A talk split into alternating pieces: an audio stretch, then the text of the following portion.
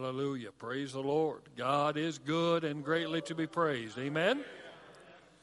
And uh, happy Fourth of July weekend because we know it's going to be on Tuesday. We know that everybody's out ready to go, cook their burgers and hot dogs and blow stuff up in the name of freedom. Amen. Hallelujah. Praise the Lord. Well, God is good. Amen. We are starting uh, a new a series of meetings this uh, this month, and uh, generally we would do God on film, but the Lord has directed us to focus on the ministry of the Holy Spirit. And I believe this is the true fireworks. This is the true power of the kingdom. And uh, so we're going to uh, take this time every service in July on Sundays and on Wednesdays as well and dedicate it to the teaching and the exhibiting and the demonstration of the Holy Spirit. Amen. And so, uh, Pastor Kevin and I will be doing the Sundays, trading off, and then we'll have wonderful Marvin Yoder with us. Now, how many have been with us when Marvin has been with us? Amen. And uh, Marvin will be with us on Wednesday nights, every Wednesday in July. He has a tremendous ministry on teaching and displaying uh, the Holy Spirit. And we want you to come and begin to interact with the Spirit of God. I don't want you just to simply spectate, but my desire is for you to participate in the flow of the Spirit to cause our body of believers to begin to unite and come together as one empowered by the Spirit of God and manifesting Him not only in the fruit of the Spirit, but also in the gifts of the Spirit. Amen? And so that is our desire. That's our desire during this time is to get ready for what I believe is going to be a very powerful fall and the rest of the year. But we need to get ready. Amen? We need to get ready and be ready and prepared uh, for what God has for the church in this next season. Amen? And so I encourage you uh, to participate in all of the services. I believe they'll be beneficial to you as well. Uh, we were recently had our church camps, and uh, Pastor Kevin and I were honored to be able to speak to the senior high camp and to the junior high camp. And I can tell you that there is a hunger and a thirst for the real experience of God as our young people begin to cry out and begin to begin to want more of the manifestation of God in their personal lives. And it was really touching to see them reach out the way that they reached out and cried out to God for more of Him. Amen? And thank God we've received His fullness, and they've received His fullness. But you know, it's just like this. You can have a river, and all of us do. If we're born again here, we've got the river of God living on the inside of us. Amen? But you know, you can have a river on your property, and you can be at its banks. But you know what? You determine how far you step in. You determine how deep you want to go. And, uh, you know, it's not that they're asking for more of God because they've got the full sum and measure of God. It's that they want to experience more of God by taking their will and subjecting their flesh to draw deeper into the things of God. The Bible says that deep cries out to what? To deep.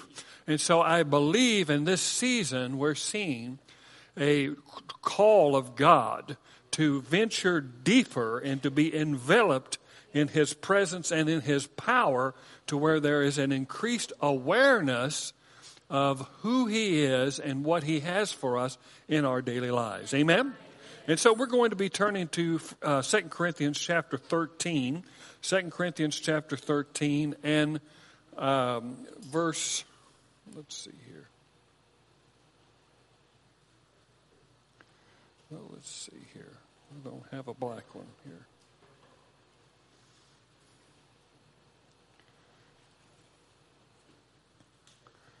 Okay, let's see here. I love technology.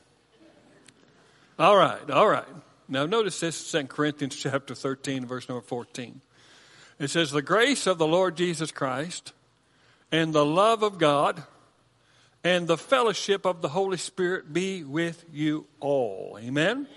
So here we see the triunity of God displayed in this scripture. And many times the Apostle Paul would do this as well.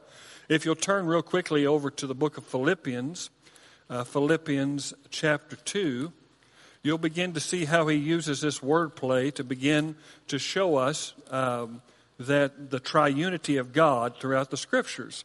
So in verse 1 of Philippians chapter 2, it says, So if there be any encouragement in Christ, any comfort from love, any participation in the Spirit.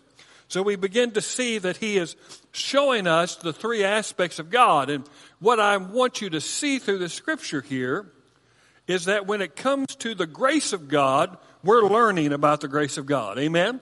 And uh, you know what? That we come, uh, many of us came from legal, legalist situations legalistic Christianity, things of that nature. And when the grace of God really became a revelation to our lives, it opened us up to things that we never thought possible. Amen? And you know what? We've been schooled in the grace of our Lord Jesus Christ. And there's bountiful teachings on the grace of God. Amen? And then he goes on and says, and the love of God. And how many have ever heard a lesson on the love of God? Amen? The love of God is valuable and important. The love of God has been shed abroad in your heart by the Holy Ghost. Amen. And we're to walk in love with one another. Amen. We're to love the Lord our God with all our heart, with all our soul, with all our mind, with all our strength, and to love our neighbor as ourselves. And so we understand that the grace is tied to the Lord Jesus Christ. The love is tied to the Father. Amen. But then we go on and we do something that I don't believe many believers have a revelation of. And it is the fellowship of the Holy Spirit. And that is so vital and important for us because many of us have experienced the grace of God. We've experienced the love of God, but we have not experienced the fellowship of the Holy Spirit. Amen. And the word fellowship is a Greek word, koinonia in the Greek and it means intimacy, it means partnership, and it means responsibility.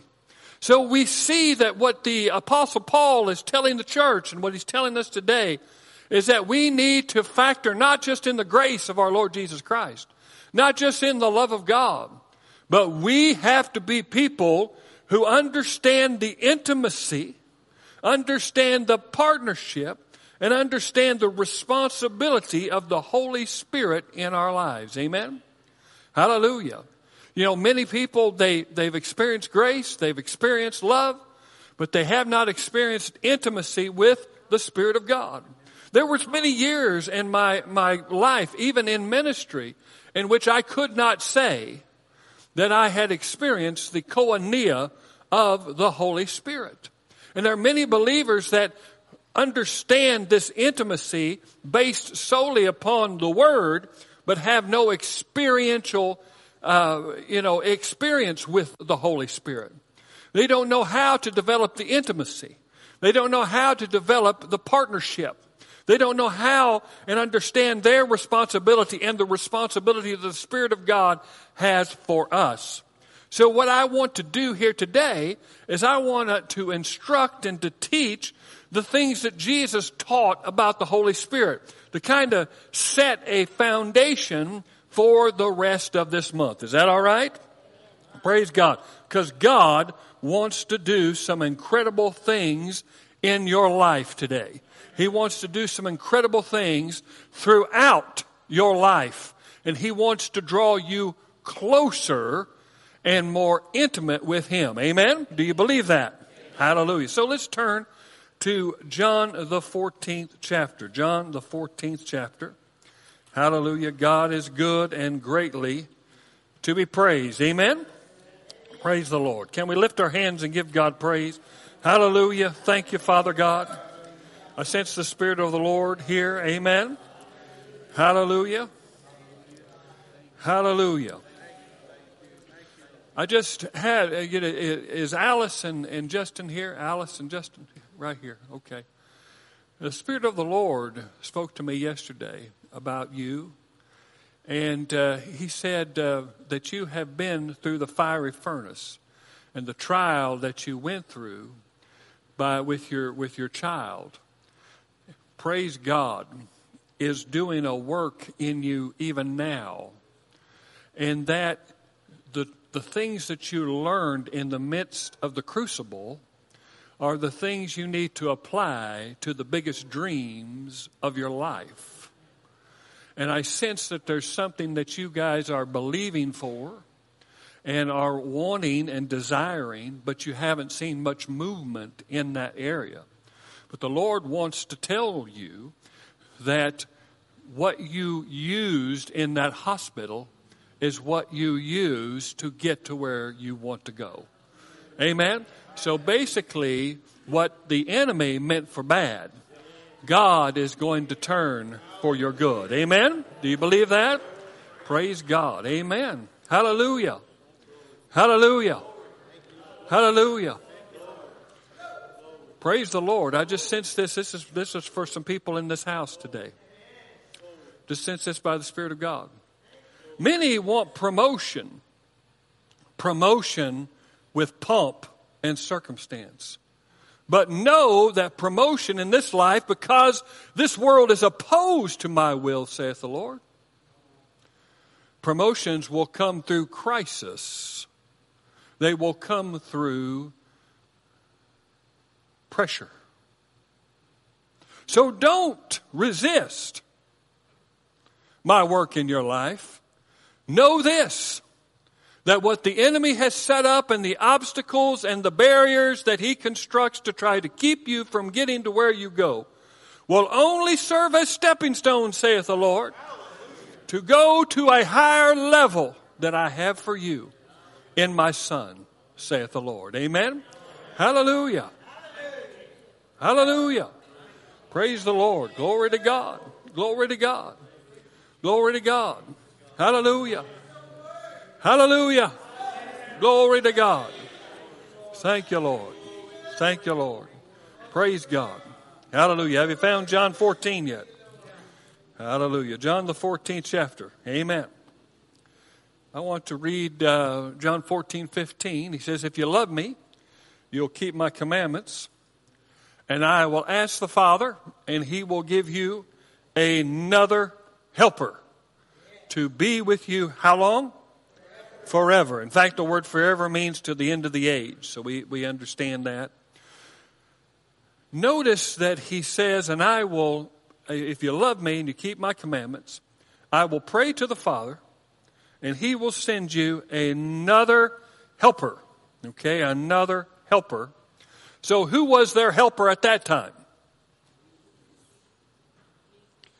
Okay, we're a little slow here. Who was that helper who was the helper at that time? Jesus. Jesus was the helper at that time. When they needed something, they came to Jesus. They said, they don't have any bread. They came to Jesus. How are we going to get across this lake? They came to Jesus. Everything that they needed came through the ministry of Jesus. But notice that Jesus is instructing the disciples in this transitional period, getting ready to go to the cross and go into his passion. And he says, listen, if you keep my commandments, that means if you keep my words, he said, I will pray the Father and he will send you another comforter. Everybody say another. Now, in the Greek, there is different words for another. The Greek language is very specific. And it is not the usual Greek word, heteros. Heteros means the same, but of a different kind. Just like male and female. They're the same, they're both human, but they're of a different kind, male and female.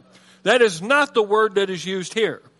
So what Jesus is telling his disciples, he is saying that I'm going to send you another allos in the Greek, A-L-L-O-S, another of the very same kind and quality. So that means this, that the Holy Spirit isn't the bench player of the body. He is not the bench player of the triunity of God. He is exactly the same as Jesus Christ is and the Father God. So he tells us very simply that I'm not going to give you a replacement player that is deficient or lower in standard than what you've experienced in my ministry and what I've done for you. But I'm going to send you one of the very same type, of the very same kind, with the very same power, with the very same anointing, with the very same works. Praise God. And that's the reason why we have to develop our intimacy with the Lord, our intimacy with the Spirit of God. That's the reason why. It's because that power, that ability that Jesus operated in, He is now transferred to the church by the virtue of the Holy Spirit. And for some reason we've got it in our mind that we are operating in a subpar power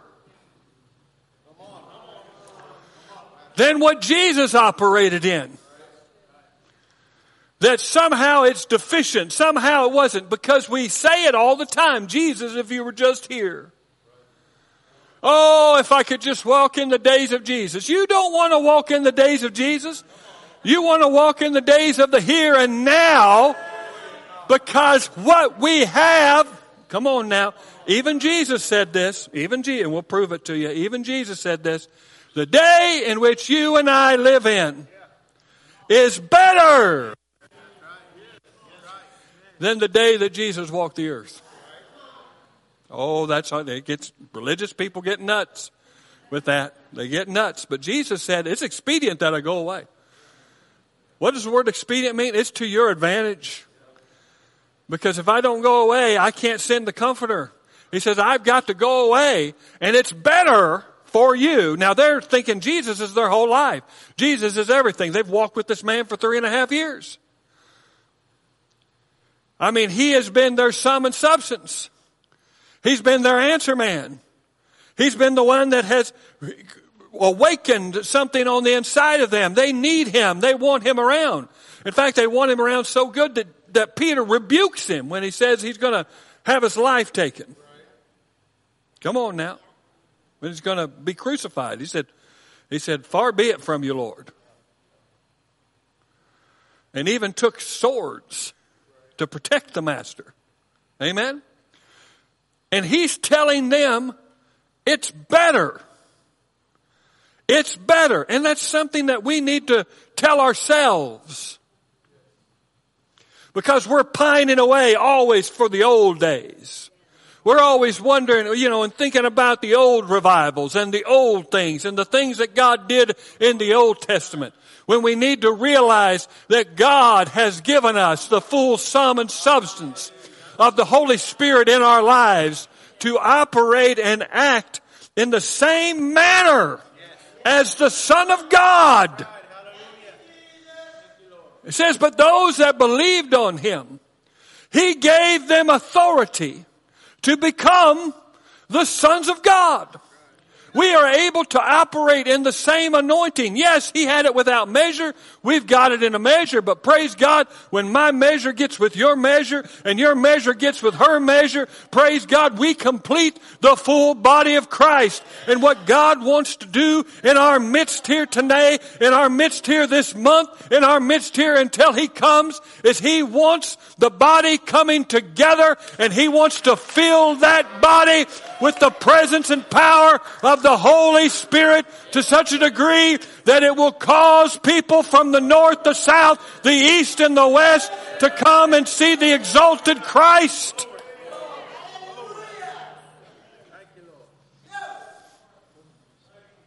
Another. Not another of a different kind. Not a generic. I always hated when my parents brought generic food. I remember Safeway? They'd buy that Scotch Buy stuff. How many remember that Scotch Buy? One time, my mom and dad were so poor, they had to buy Scotch Buy cigarettes. I said, "You went down to a whole new low." I was I was about 12 years old. I said, "You went down to a whole new low." I said, you can't even buy name brand. You got to buy generic cigarettes. Now that's a sad state of affairs. I want Del Monte. I want the Green Giant. I want stuff like that. Well, I'm telling you what, we've got Green Giant. We've got Primo. The same as what Jesus operated in and walked in. The same. Now I'm hitting this for a point because this is a major roadblock in people's lives. Because we always are running to this meeting, to this man, to this woman. And I'm not saying that there are not special anointings that are on people's lives. I'm not saying that at all. But I'm telling you, you've got a well of salvation on the inside of you. You've got rivers of living water on the inside of you. The power of God is in operation. The full sum and substance of God is on the inside of you. Come on now. One of the very same kind and quality. Amen? Now, that word helper is a very interesting word. We've probably, you know, don't shut off on me now. Because people say, well, you know, I've heard this before. Well, that shows you haven't heard it. See, when you've truly heard something, your appetite for it increases, it doesn't diminish. Amen? And so it, it, it's, it's a compound word, parakaleo. Parakaleo. Actually, they put it together and they say paraclete. Okay, a compound word, paraclete. And para comes from the word parasite. And How many of you have ever had a parasite? What does a parasite do? It joins with you. It becomes one with you and begins to feed upon the same source. Amen? Para, called alongside, is what the Greek says called alongside. Kaleo means to call. One who was called alongside to help. Para kaleo. One who was called alongside to assist. It also means, in fact, you can study this out in the 11th chapter of the book of Isaiah, and we'll turn there in just a moment here. I don't have it on this, but we'll look at the sevenfold aspect of the Spirit of God. Now, this word parakaleo encompasses the sevenfold aspects of the Spirit of God. We see the word helper used here today. Notice he's not the doer. There's people that will say, well, you know, if God wants to do something, he'll just do it. No, he's given you the helper.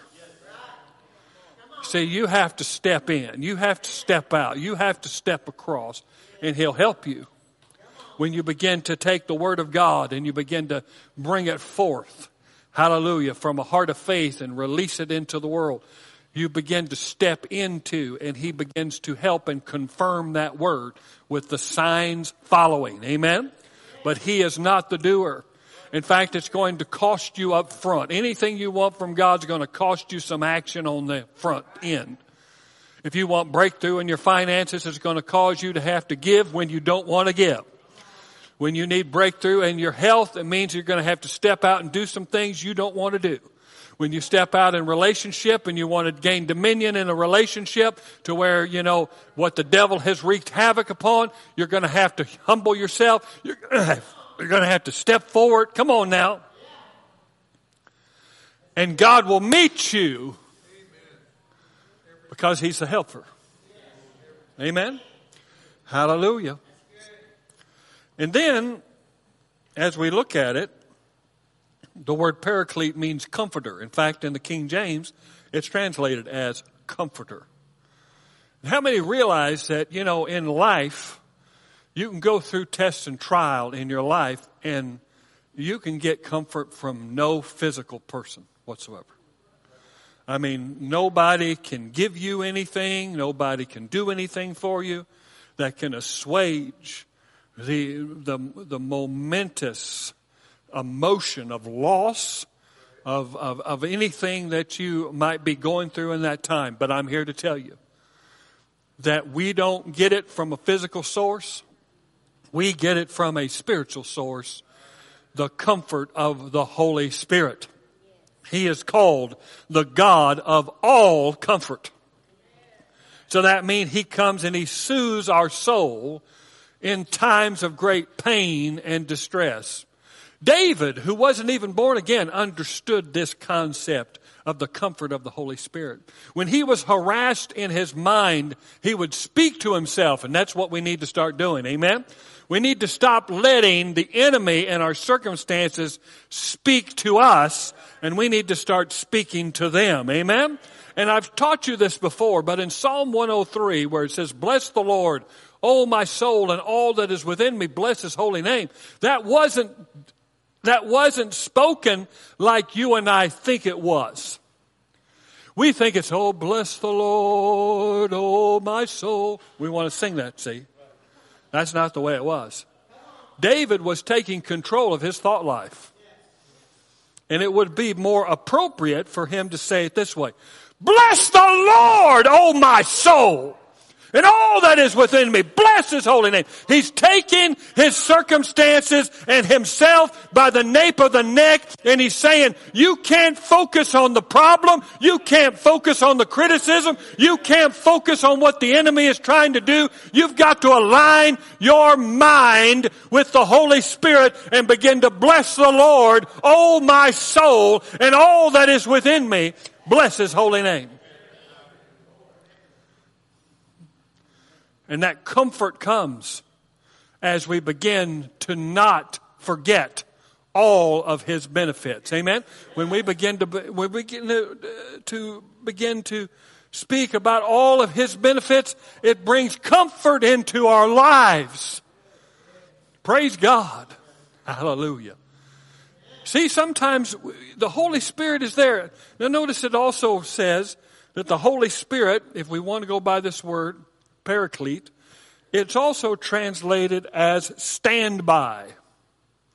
Stand by. Notice that's the posture of the Holy Spirit. The posture of the Holy Spirit is not, now, now don't get this wrong because he's always working, but he's not in an active place in our lives all the time. He's a standby. Okay? He's ready to, oh, you're not getting this. He's ready. He's at the ready to act on your behalf. But notice what it says in, in, in Genesis chapter 1. You see, it talks about Genesis chapter 1 verses 2 and 3. It says that the Spirit of God hovered over the darkness, the face of the waters, the face of the deep. And God said, notice that, so the word hover there means to light like a bird. It means to just be like ready to go. And the Holy Spirit is constantly right there in our lives. But I, I, I submit to you that we're not activating Him. Because how we activate Him is through the breath and the words of our mouth. Come on now. So he's a standby. And so you can be going through some of the hardest pressures in your life. You can even be crying out to God and feeling sorry for yourself. You can call everybody on your prayer line and put every multiple post on social media about your situation. And the Holy Spirit is still lighting upon your mess. He's still hovering over your mess. He's still hovering over your situation. He's not going to leave you. He's not going to forsake you. He's there, but he's on standby. Oh, get a hold of this. He's on standby. It's only because the Word and Spirit work together. It's only when we release the Word that the Holy Spirit has the, the, uh, the ability to operate in our lives when we speak Isaiah 53, 4 and 5 over our lives. By his stripes, I am healed. Praise God, the Holy Spirit goes into immediate action to bring forth what the Word of God has just declared. Amen? The Holy Spirit doesn't operate in your Word.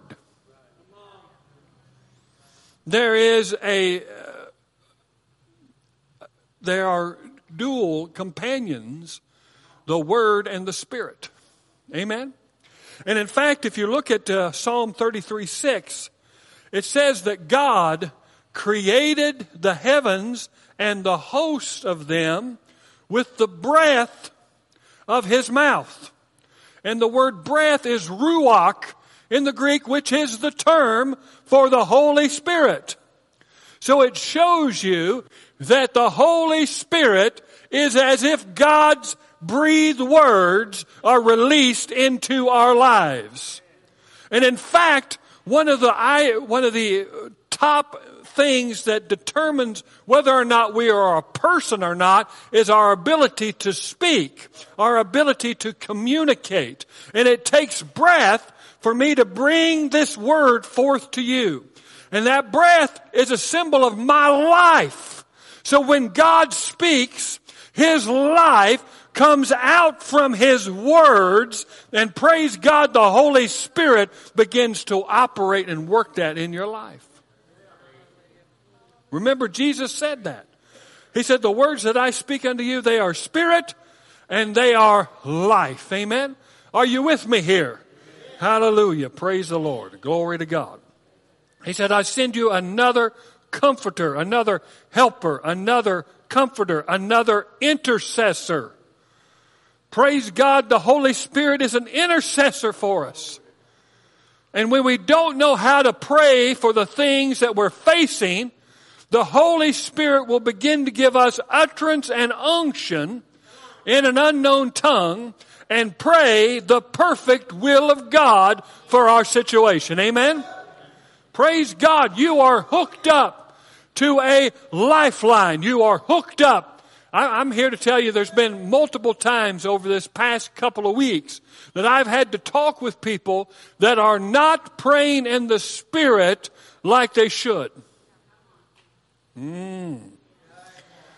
And they're wondering why they're not built up and edified and ready to face the situation. The Bible says, He that prays in an unknown tongue, his spirit prayeth. The actual uh, Greek says, and the Amplified bears this out, his Spirit by the Holy Spirit prays. And so the Holy Spirit comes to intercede for us. I don't know what tomorrow brings. I don't know what next month brings. But God has declared the end from the beginning. All my days are written in a book. The only way I'm going to be able to walk in the chapters that are already written for me is to pray it out by the Spirit of God. Come on now. Hallelujah. I'm walking in prayers that were prayed in the Spirit years ago. I'm walking in, hello, come on now. I'm telling you, when, when we, I used to pace this floor, I still do. I pace this floor and pray in the Spirit for hours. And I'm telling you, we are walking in what was prayed out. It has nothing to do with me. All I'm doing is setting myself and saying, Lord, give me unction and utterance to release your breath, to release your breath into this atmosphere so that we can begin to see the dynamic works of God in our lives. Amen. Are you with me today? Hallelujah. He's an intercessor. He's a standby. Notice also, it means, paraclete means strengthener. He is a strengthener. Strength comes by the Spirit of God. If you are deficient in strength here today, praise God, tap in to the river of life that's on the inside of you. Tap into the life source that's on the inside of you. I pray this prayer continuously out of the third chapter of the book of Ephesians.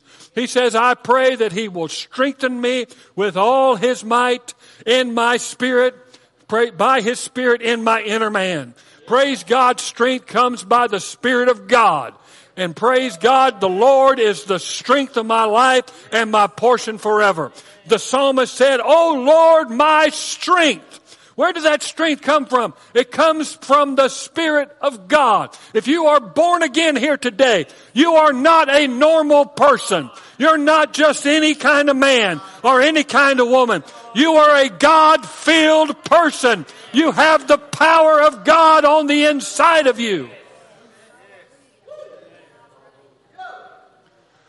Praise God. The same Spirit that raised Jesus Christ from the dead dwells on the inside of you. Strengthens you. Hallelujah. He's our advocate. You know, the adversary can put up a pretty strong argument about why God shouldn't work in your life. And he can even convince you that that's the case. He can begin to tell you, you can't get that, you can't get healed because of this, your family history, your fruity family tree with all the fruits and nuts, all your past history, all your junk.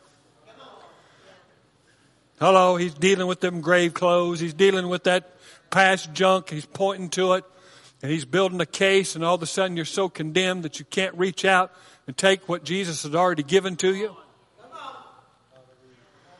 But praise God, the Holy Ghost is an advocate.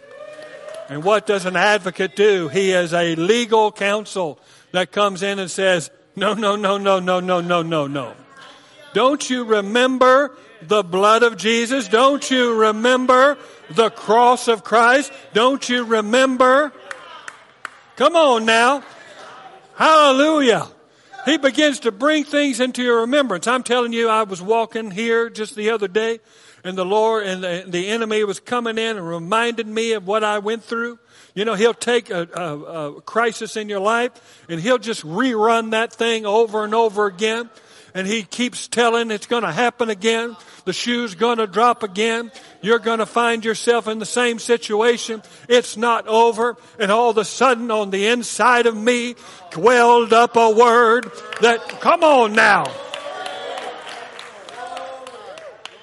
Welled up a word that I will not die but live and declare the works of the Lord. Praise God. Every word that I began to meditate on and confess out of my mouth began to come up out of the well of my salvation. It brought me comfort. It brought me strength. It brought all the things that the paraclete is supposed to bring. Praise God. He was standing by and at the ready. But here's where people miss it.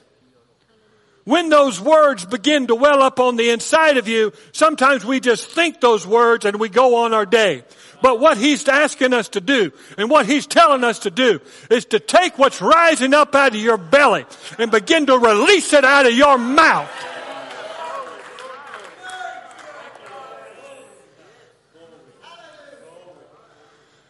I remember one time I was driving the car and I was listening to Brother Hagin.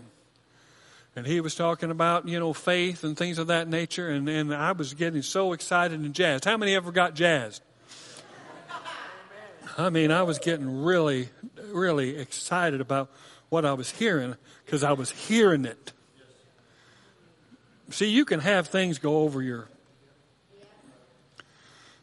eardrums and not hear it. But I was hearing it in the core of my being. It was coming alive in me. It was as if there were fireworks going on the inside of me. And, you know, I'm sitting there and I'm buzzed, you know, by the, by the power of God. I'm getting buzzed by the power of God. And I pulled up to my house and of course I live right by the camp. And, uh, and all of a sudden I just felt unction to get up and to run to the camp. I ran to the camp. And there's a, a, a, a picnic table. It's it's a concrete picnic tables there. It's where I met the Lord every morning. You know, when I first uh, around uh, 2016, 2017, I'd go meet meet him, and the Lord said, "Okay," He said, "You've got the energy of faith operating in you. Listen to this. You've got the energy of faith that's on the inside of you. The power's there." It's energizing, it's working. He says, now release that. That's where a lot of people miss it. They don't release it. They don't release it. So he told me, get up on top of that table. And I looked over the lake. The lake is right over here. And I began to proclaim. Mm, I'm telling you, that is the key. Because the Holy Spirit right now is fluttering over your mess. He's fluttering over your sickness. He's fluttering over your marriage problems. He's fluttering over. It's ready. We got to enable him by giving him the material that he needs to work with so that he, it's not that he can't do anything. He can do anything and everything. But he has relegated himself to the Word of God. Even angels do not operate. According to Psalm 103, they don't operate in regards to our words. You're not going to cry an angel to get him to do something for you. You're not going to beg an angel and you're not going to beg God. God's not into begging. The just shall live by faith. Come on now. And I began to declare that, and that energy, praise God, was released, and praise the Lord, good things began to change in my life, and they'll change for you. Amen? Praise the Lord. Glory to God. Are you getting anything out of this? Amen. Just in the few moments that we have, let's look at this scripture again. It says, And I will ask the Father and he will give you another comforter to be with you forever. Now, notice he's going to tell you who it is. Even the Spirit of truth.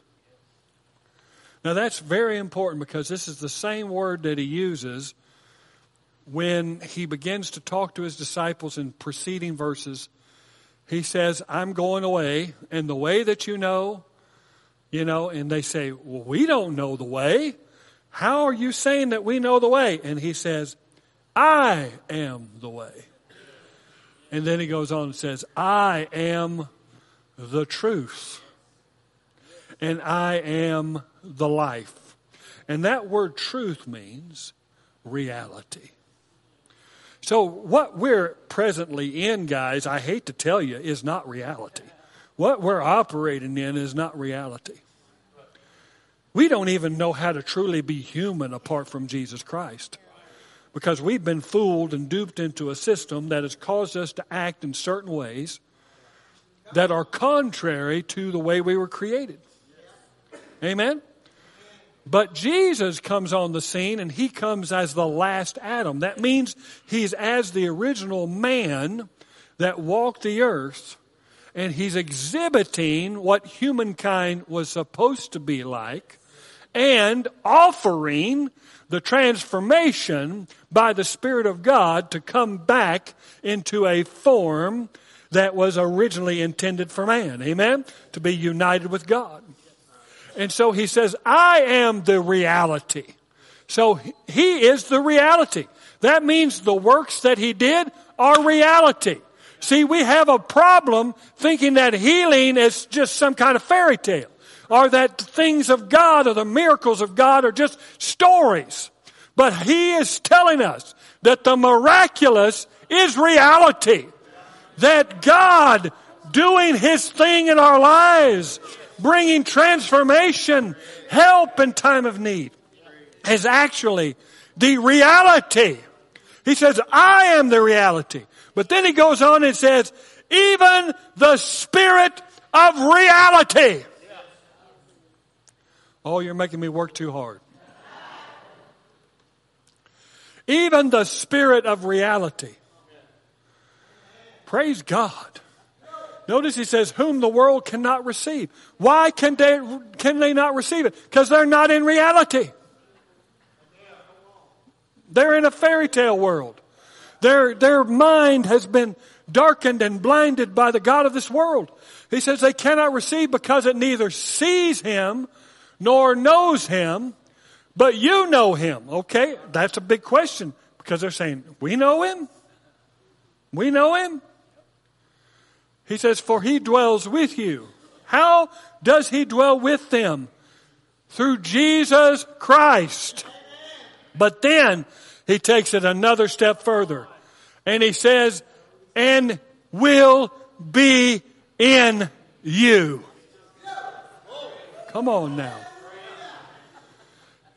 Jesus was Emmanuel, God with us. The Holy Spirit is God in us.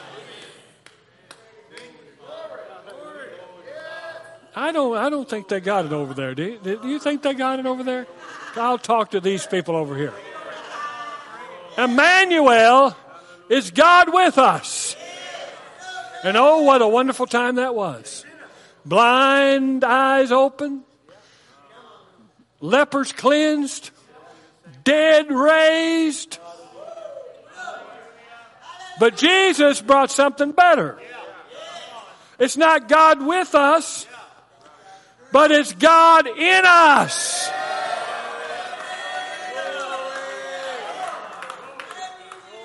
Hello. Amen. It's a totally new day. But majority of believers still operate as God with us. Because majority of time it's if I could just get God to hear me. If I can just go to a service. If I could just go to a man or a woman. It's as if you need an intercessor other than the intercessor. Come on now. You are a powerhouse. You are filled with the power of Almighty God. Amen? Hallelujah. He shall be in you. Let's look at the next verse. He says, I will not leave you as orphans. Now, this is a powerful, powerful statement because being an orphan means that you have no father. It means that you are unprotected and unprovided for. And he's telling his disciples, as he is about to go into his passion, as he is about to leave them for a season, and he says, I will not leave you orphans. Now, he could have said that a different way. He could have said, you know what? I'm not going to leave you forever. He could have said that. But no, he uses this word, orphan. And there's something that I believe is plaguing the body of Christ is the spirit of the orphan.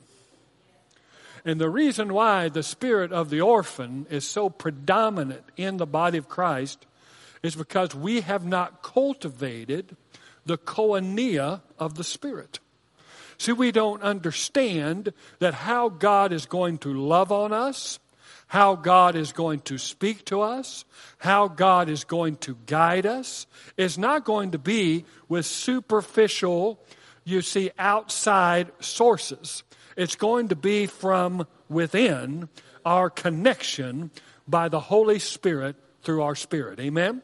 And that we need to stop looking for goosebumps and looking for feelings and understand that the Word of God, coupled with the Spirit of God on the inside of us, will lead and guide us into all truth. And we don't need, come on, you, you might not know everything, but I'm here to tell you, you'll never be in the dark with the Holy Spirit because the light of life is on the inside of you. Amen. Hallelujah. Do you believe this stuff? Oh my goodness. I had an orphan heart for years. I could not understand the fatherhood of God because of situations I had in my personal life in regards to my fathers. I had real hiccups, if you know what I'm saying, real roadblocks to understanding intimacy. Intimacy was hard for me, and still is. And when I talk about cultivating the intimacy of the Holy Spirit, God had to bring me to a place in which I was totally broken down. And He had to show me the true crux of walking the Christian life.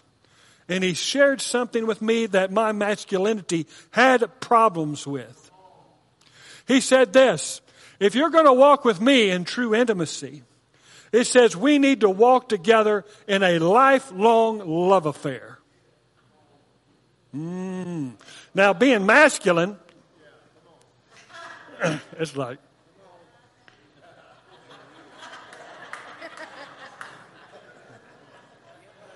okay, all right, you know. Because, hey, I'm not mushy. I'm sentimental, but I'm not mushy. I'm sentimental, but I'm not mushy. And so this was difficult for me. He says, I want you to walk with me. I want you to talk with me. And that's very difficult for, for a masculine man to do. I want you to sing songs to me. I want you to dance for me. I want you to raise your hands to me. I want you to bow your knees to me.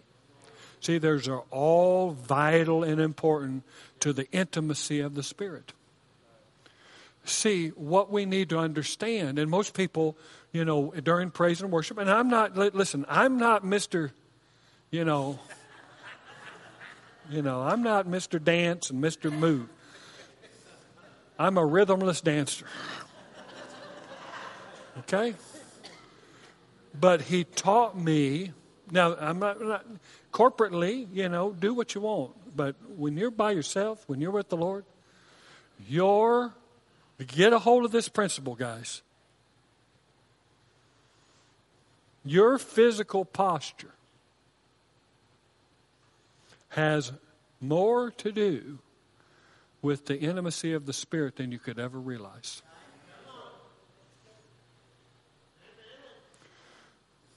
Would your wife, if you're out with her shopping or doing something that she likes, and you're standing there like this, is this going to be pleasing to her?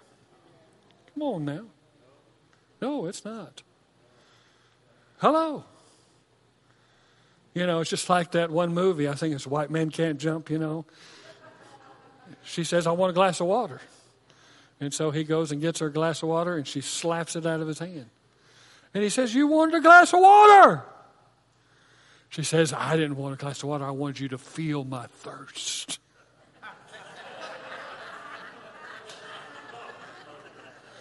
and that, come on now. Your posture has everything to do.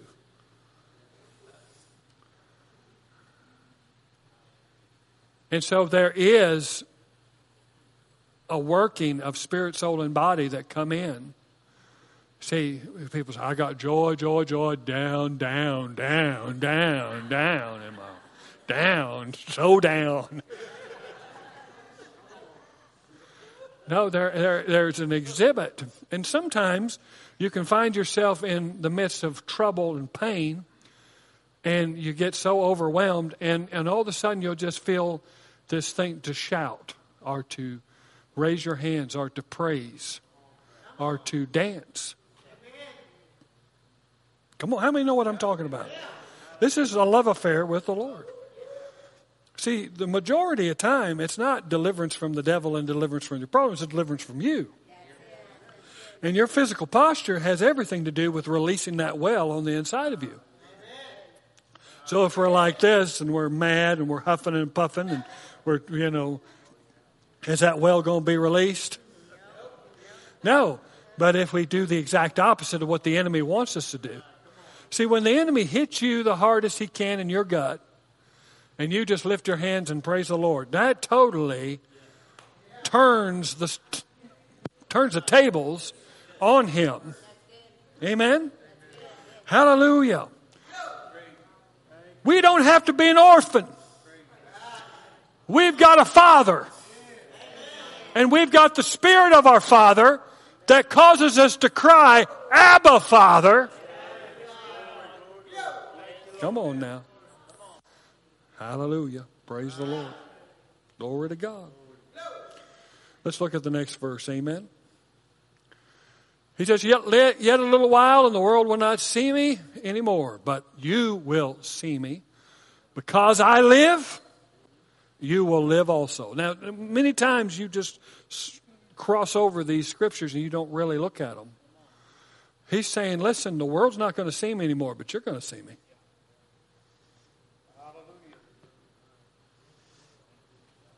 You're going to see me. He says, because I live, you'll live. Come on now. Now, what is he talking about? Existence? He's not talking about existence. We already exist. He's talking about life as God has it. Zoe life. He says, if I live, you're going to live. Amen? Hallelujah. Then he says, In that day you will know that I am in my Father, and you in me, and I in you. So, what does the Holy Spirit come to do? He unites us with the Father and the Son to where we become one spirit with Him. When you are born of God, He places you in the body of Christ as it pleases Him. You are one with Him. When you walk in, the demons know this is a part of the body of Christ. And when they see you, they see the Father and they see the Son. Oh, come on now. Come on. He says, after this all transpires, in that day, the day that came on Pentecost, when the Holy Spirit came down, he says, you will know that I am in my Father, and you are in me, and I am in you by the Holy Spirit. Amen. Praise God. We are so immersed in Him. That's the word baptism. We're baptized into one body. We're baptized by the Spirit of God. That means we're so immersed in Him that we don't know where we stop and where He begins because we are one with Him. 1 Corinthians chapter 6 tells us that we are joined with Him and are one spirit with Him. Praise God. That, that's, that's worth a shout of praise. Amen. Hallelujah. Praise the Lord. Glory to God. Whoever has my commandments and keeps them, he it is who loves me. And he who loves me will be loved by my Father, and I will love him. And notice this, and I will manifest myself. See, what do we want him? See, we need to stop being in a visitation mindset. I just got to get to church because, you know, at church, everything just changes. My life, life gets aligned. Or I've just got to get to this meeting. Or I just wish so and so would travel closer here and get here. And we're always looking for an event.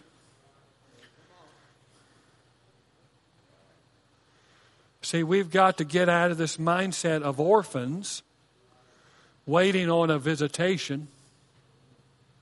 Come on now. Because he's not talking about visitation there, he's talking about habitation.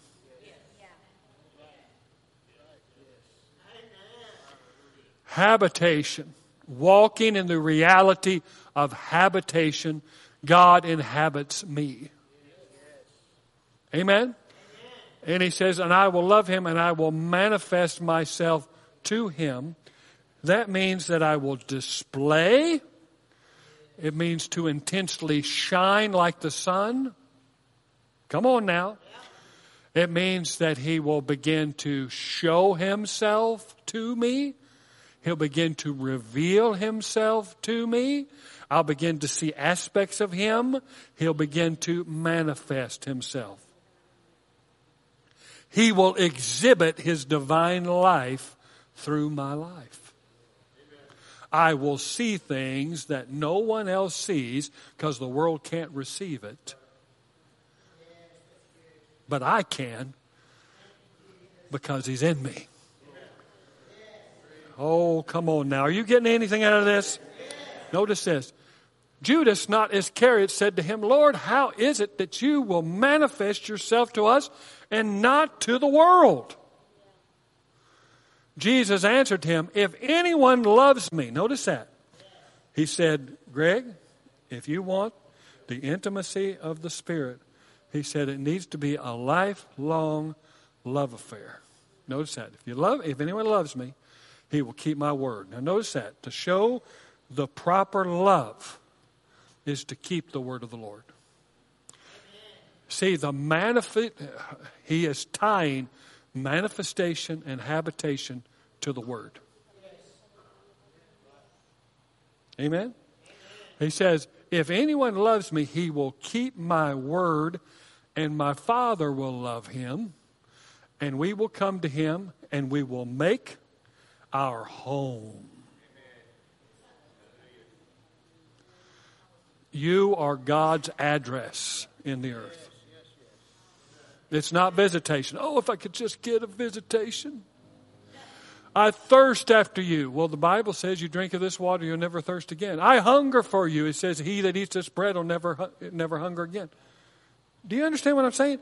What you're mistaken is, is you're mistaken thirst and hunger for zeal. Because you're already filled. And you've already got all the water you need. And you've already got all the bread you need to sustain your life because you've received Jesus Christ. Notice this what you need to get an awareness of is that God has made his home in you. And when you realize that God has made his home in you, then you realize that everything you need is in the house. Amen? Amen? Hallelujah. It says, Whoever does not love me does not keep my word. And the word that you hear is not mine, but the Father who sent me. He says, These things I have spoken to you while I am still with you. Notice this, but the Helper, the Holy Spirit. Now he begins to give you the title. He called him the Spirit of truth. Now he calls him the Holy Spirit. He says, Whom the Father will send in my name, he will teach you all things and bring to your remembrance all that I have said to you. So we see that one of the main aspects of the Holy Spirit is that he will teach us and bring to remembrance all that we have learned from the Word of God. And that's what happens. That's that unction from the Holy One. It begins to rise up when you face pressure in situations in your life. All of a sudden, what you have put within, the Holy Spirit begins to bring up. Amen? And if you ain't putting anything in, all you're going to do is be cussing. Hello? Amen? Cussing and cursing. No, but when you put it in, when you get that word in, praise God, you're just like the Pillsbury Doughboy. Boom, and you just giggle. because what's in you is greater than what's hitting you. Amen? Hallelujah. Now I'm going to John 15. It says, But when the Helper comes, whom I will send to you from the Father, the Spirit of reality, the Spirit of truth, who proceeds from the Father, he will bear witness about me. He goes on and says that the Holy Spirit will not bear witness of himself. He will bear witness about me, and he will cause you to bear witness about me. So there is one thing is that we will have a witness on the inside about the, the truth that is in Jesus, but we'll also be able to display that truth by bearing witness. So there is basically a, a, a, knowing on the inside, but then an ability to display that knowledge. Not just knowledge like, well, I know God is good. No, you can show that God is good. You can say that the gospel is true intellectually and through your words, or you can give your words and also display it through the laying on of hands, through the casting out of devils, through the raising of the dead. Come on now. Yeah you actually are able to bear witness to what Christ has done. Amen? Hallelujah. He says, But now I'm going to him who sent me, and none of you ask, Where are you going? But because I have said these things uh, to you, sorrow has filled your heart. Nevertheless, I tell you the truth. It is to your advantage that I go away. So he's saying, if I don't go away, this isn't going to happen. All of these wonderful promises that he displayed in the 14th and 15th chapter. In the 16th chapter, he says, If I don't go away, none of this is going to happen. He says, For if I don't go away, the helper will not come to you. But if I go, I will send him to you. Amen?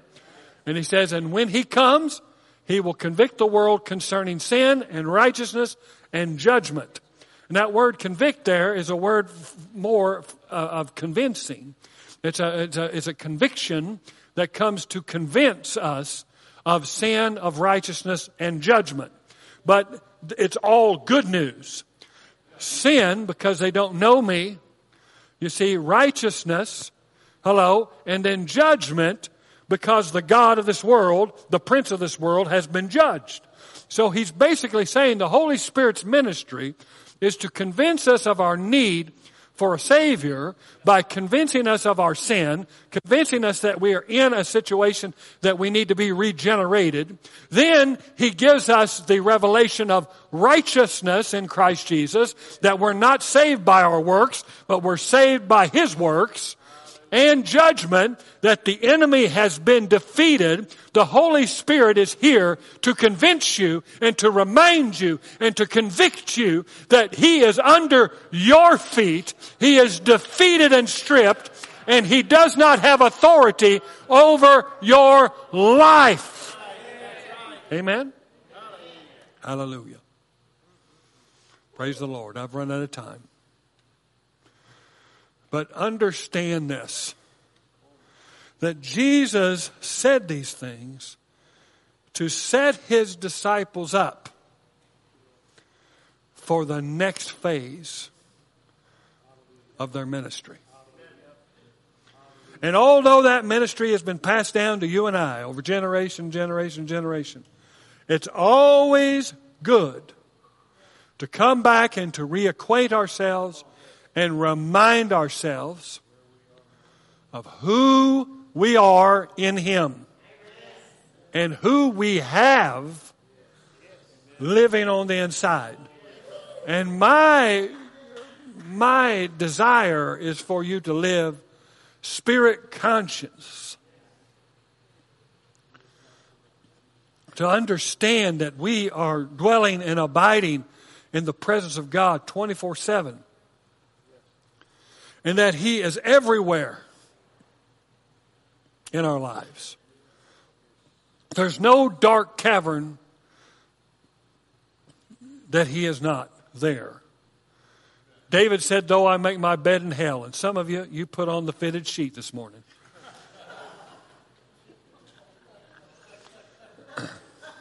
Hello. He says, Thou art with me. Come on. Some of you have been to Hell's Kitchen and licked the pot clean. But God didn't leave you. God isn't there. God is there. Amen. I want to leave you with one other scripture. It's not in my uh, presentation here, but it's Jeremiah 23. Jeremiah 23. I want to comfort your heart. This scripture has a way of bringing comfort, but also bringing the fear of God, and the fear of God's important. Amen? Verse 23, he says, Am I a God at hand, declares the Lord, and not a God far away? He says, I'm a God at hand. I'm not a God that is far away. Can a man hide himself in secret places so that I cannot see him? declares the Lord. Do I not fill heaven and earth? declares the Lord. He fills heaven and earth. God is always with us. He is omniscient. He is omnipotent. He is omnipresent. These are the characteristics of God. He inhabits all dimensions spirit, soul, and body. He desires to manifest himself to you. But people want alternative ways for Him to manifest. They'll do it through religious exercises, they'll do it through acts of service, they'll do it through giving. But none of that is going to cause a manifestation. The way He begins to manifest is by cultivating and creating awareness of the presence of God continuously in you and through you every day of your life. You've got to become aware that God doesn't just visit you on Sunday and Wednesday.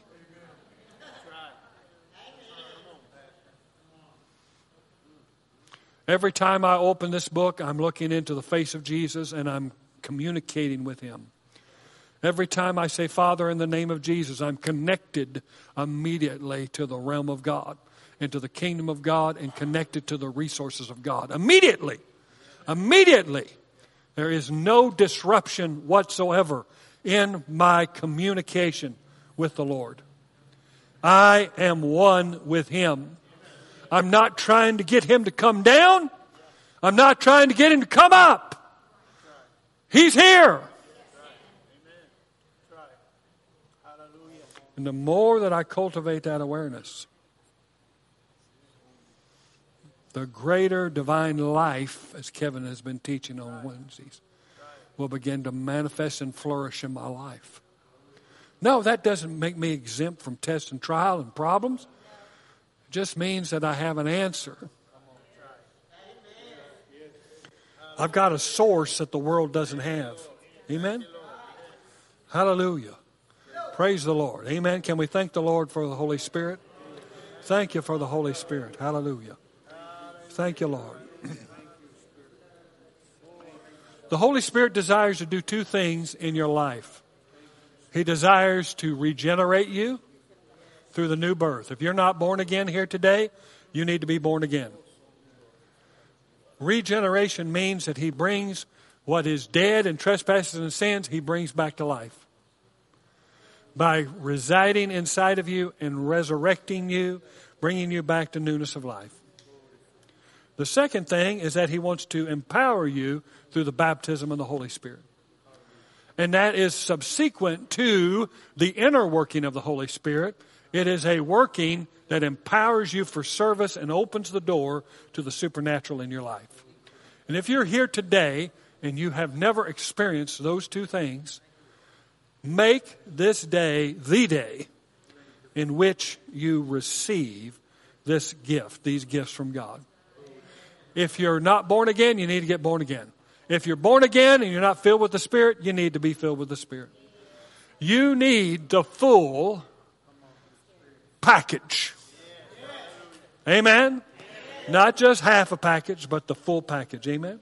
So I want to have our ministers come up, and they're going to be here and after we close the service, guys, you're welcome to come up here and they will help and they will assist you in receiving these gifts from God. Amen? Also, if you need deliverance, if you need healing in your body, if you need something from the Lord, pray, you know, just to pray over a family situation, they're here as well to assist you. Amen? I'm looking forward to this series. You guys have a wonderful 4th of July, rest of the 4th of July week. Hello? Be sure and get your fireworks from Train Christian Academy. Amen? Get your fireworks there. That way we can enable young people to come to our school and pay for good quality teachers. Amen? And so we encourage you to do that. Praise the Lord. God bless you. You're dismissed. Happy holiday.